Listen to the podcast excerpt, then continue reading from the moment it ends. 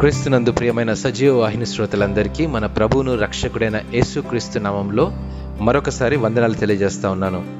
దేవుని సమయం ఎప్పటికీ ఖచ్చితమైనది అనే అంశాన్ని ఈరోజు ధ్యానించుకుందాం.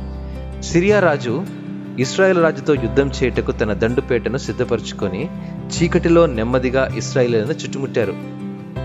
బలం బలగం ఇస్రాయేలులతో పోల్చుకుంటే సిరియా సైన్యం లెక్కించలేని గుర్రములు రథములు. గెలుపు తమదే అనుకున్నారు సిరియనులు. మరోవైపు పెందలకడనే లేచిన ఎలీషా పనివాడు తమను చుట్టుముట్టారని తెలుసుకుని ఎలీషాకు కబురు పెట్టాడు. భయపడవద్దు మన పక్షమున ఉన్నవారు వారికంటే అధికులై ఉన్నారని ఎలీషా చెప్పినప్పుడు ఆకాశం వైపు కన్నులెత్తి చూశాడు.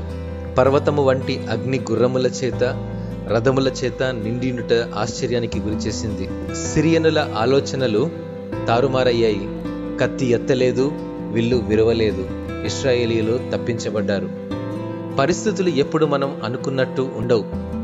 ఎల్లప్పుడూ విశ్వాసంతో జీవించే మనం ఒకవేళ నలు దిశల నుండి సమస్యలు చుట్టుముట్టినప్పుడు లేదా మనలను ముంచివేద్దాం అనేవారు మనలను సమీపించే లోపే దేవుడు మన చుట్టూ అగ్ని కంచె వేయగల సమర్థుడు.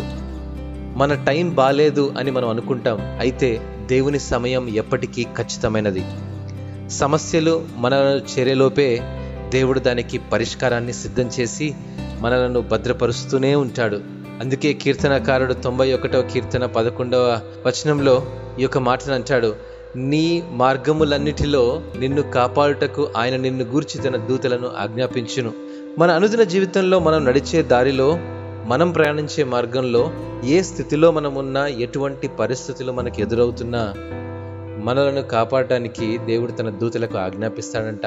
అలలుయ దేవుడు మన పక్కన ఉన్నాడని గుర్తుంచుకున్నప్పుడల్లా పరిస్థితులు మనం అనుకున్న దానికంటే మెరుగ్గా ఉంటాయి.